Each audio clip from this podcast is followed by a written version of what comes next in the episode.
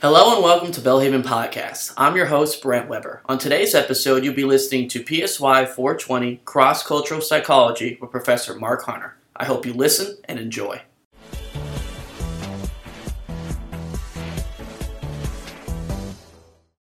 Welcome to Unit four, where we're going to discuss culture and cognition and culture and emotion. Let's look first at culture and cognition and culture as cognition.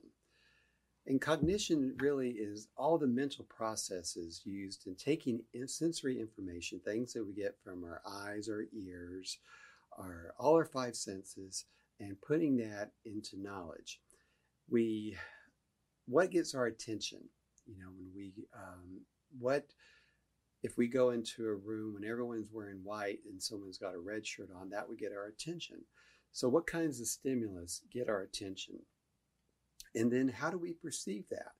What does that mean to us? We, um, you know, what does our higher level thinking do with that? And so how do we think about the world? How do we categorize objects? How do we remember things in the same ways across cultures? So psychologists view culture as cognition. So what do we mean by that? It's the norms, the opinions, the beliefs, the values, the worldviews that are cognitive products that are defined by the culture. Meaning that if you were born in a different part of the world, your cognition would be different than, in, than it is from the place you were born in. There's different influences upon you. You would just think differently. So culture is viewed as a knowledge system that was created to solve complex problems in living and social life. Remember that cultures have gone on for hundreds, thousands of years, and they've and the people, our ancestors in that culture, would have to figure out, how do we deal with this, with feeding ourselves? How do we deal with um, the different roles and aspects of males and females? How do we live in this climate? And so all that has a place in uh, forming the culture. And so we as humans, we do have certain abilities that animals do not have, so we can create cultures. When we talk about attention, there's two views on this. One is holistic perception versus analytic perception. Holistic perception is attending to the relationship between the object and the context that it was looking at. It's looking at the big picture. And an analytic perception is really uh, context uh, independent. You're focusing whatever that object is, and you're not uh, considering or not uh, analyzing the environment that it is. Actually, in our Uh, more industrialized society, we live in what is referred to as a carpeted world. You look around your home, things are at right angles. Um, we used our most of our rooms are shaped as rectangles, and uh, so we expect things to, unconsciously to be have squared corners. Parts of the world where they do not live in these buildings don't view it that way. If you look at a tree, a tree doesn't normally have a right angle in it. It has a variety of angles, but but often not uh, right angles that we have in a more carpeted, industrialized society. Front horizontal foreshadowing, or foreshortening, excuse me, is how do we interpret vertical lines as horizontal lines? Now, by that, um, as d- people who are more in uh, industrialized society, we're used to seeing three-dimensional objects represented in two-dimensional space on a page. So it's um, when you're growing up and you've been read to as a child, you're starting to think of ways that uh, understand that what is actually a three-dimensional object is symbolized in two dimensions. So for example, with this picture right here, this is a famous research that if you ask people in an industrialized society, who is the man pointing the spear at? The um, people in industrialized society will point to the gazelle, and they'll say it's actually there because we understand that um, things being closer to us are drawn larger due to perspective. If you ask in um, in a more tribal society, they will refer to the man as pointing to the elephant, because the idea of representing three-dimensional space uh, in two dimensions is foreign to them.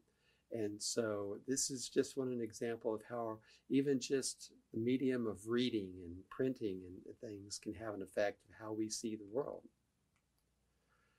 How do we categorize things? Uh, how do we put things together based off of similarities and attach labels? When we have, you know, a, a bunch of information, we tend to put it in different categories. And so some categorizations are universal throughout the world. They're able to put, um, they found that they put certain colors together, facial expressions, shapes together, but also some are unique to that culture. And they've studied this by giving members of different cultures different objects and ask them to sort it. And how do they go about that? Every culture has the ability to do math, and it's a um, represented, um, but it depends on how the the um, it's taught across different cultures. Uh, we tend to learn math in school using symbols and manipulatives, objects that we can count and things. And so, uh, but I've been in India a number of times, and I've worked and I've uh, bought things from children off the street who've never had a math class in their life, but was able to do the, um, provide change with just mentally without actually knowing how to write the numbers down. So every society can learn a math skill. It's just, we go about it different ways. Problem solving is a component of all cultures. And how do they, um, how do we achieve goals that, that don't seem obtainable? Um, so researchers have asked people from different cultures to solve unfamiliar problems in artificial um, settings. And people drew conclusions easily when they're presented with fam- familiar settings. If there's something that they're used to, they're able to come up with a, a solution to the problem rather than much easier than if it's with an unfamiliar setting. A syllogism is something you may have learned in a logic class, and that's usually you have two uh, prepositions and then you have a, um, a conclusion. For example, you may say that um, hitting a glass um, with a, a feather can hit a can break a glass if you hit it with it. That's the first, and then you say that Johnny hit the glass with the feather. And then the conclusion is, what happened to the glass? Well, in uh, societies that have more abstract thinking and uh, the idea of that the glass would break would be comparable for that based off the you know logical uh, conclusion based off of the premises that you gave.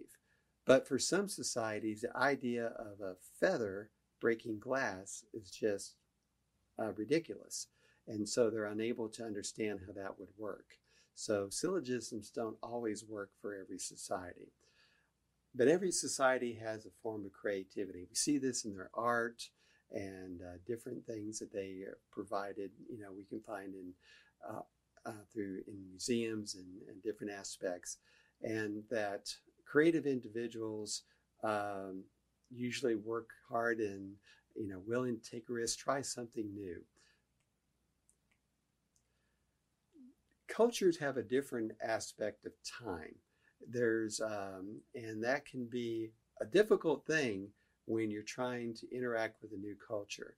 Uh, a long versus short orientation of a cultural dimension that differentiates cultures. So, for example, if people who have long-term cultures delay gratification, they're willing to wait on um, their uh, material, social, emotional needs for a long-term goal. Some cultures are short-term cultures where they think and act in the present, and really the the future is not as uh, as important. There's um, um, different ideas about um, influences of how we deal with pain. Of course, every culture deals with pain, but how do they tolerate it? How do they um, are able to express it? Uh, I've been in um, a mission trip to Peru where we did some medical work, and I um, we knew this one man had an abscessed tooth, and we were trying to remove it, and he was obviously in great pain, but he would not say a word because in that culture it was not um, appropriate for him to express his pain. The um, how do we understand intelligence? When we talk about intelligence, we really are talking about a collection of a lot of intellectual abilities, and mostly on verbal and an analytic task. The thing to remember about intelligence is really it's closely related to education, things that we value for school, and um, and so a lot of intelligence tests actually rely on verbal performance and cultural knowledge. So if you were to give someone who is a recent immigrant to our country a, or any country a intelligence test in that country, they probably would not do very well because they're unfamiliar with the, the language and the objects of that culture. Um, a lot of cultures don't even have a word for intelligence. And so therefore it's difficult in comparing cultures or uh, with regards to intelligence. Um, and because so many intelligence tests are culturally dependent, uh, that you have to know something about that culture to do well. Chapter nine, we're looking at emotions and really about the um, how emotions have evolved. And so the definition for emotions and the psychological idea is the transient, I mean, it's, it comes and goes, neurophysiological reaction to events that have consequences on one's welfare. So it requires an immediate response that we are engaging with something, and what is our reaction to that? Uh, it can be our feelings. We have physiological changes. Our heart rate can increase. You know, we can get uh, perspire more. And it acts as a rapid information system. It gives us information without really having to think about it very strongly. And people from all around the world deal with this. Um, here's a diagram about how we elicit emotions. So we have a trigger event, and then we look at that.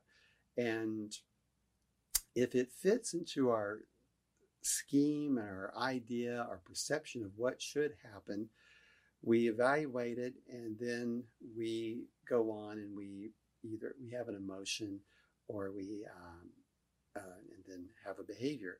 However, if we look at a possible trigger and um, you know stimulus of some sort, and it doesn't match to anything that we've ever seen or heard or dealt with before, we're going to have an emotion regarding that. We're not going to think about it. We're actually going to go straight to our emotions.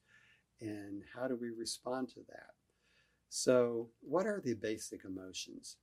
Uh, Darwin actually studied facial expressions of emotions and uh, as in, in his work, and found that there's some universality in emotions throughout the world. So for example, on the picture at the bottom, you see this man um, demonstrating enjoyment and then sadness. And those ways that he's, he's uh, expressing himself are universal. We would understand that even if we couldn't speak the language, that he was happy or sad based off his facial um, uh, expressions.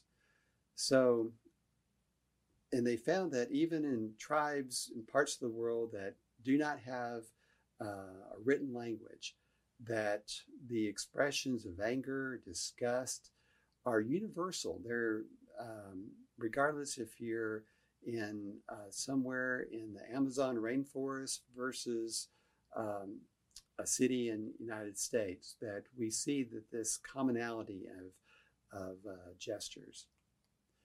This is interesting as well, that um, they compared the reaction of Olympic athletes or athletes who just lost a match.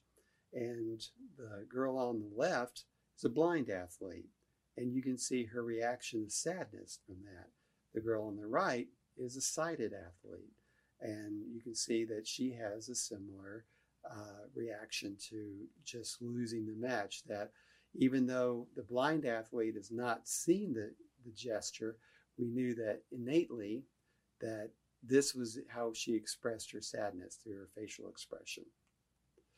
And that uh, they found um, seven basic emotions and the universal expressions. So throughout the, the world, if you go to a part of the world and uh, you see these emotions or expressions, you understand the emotions connected with them.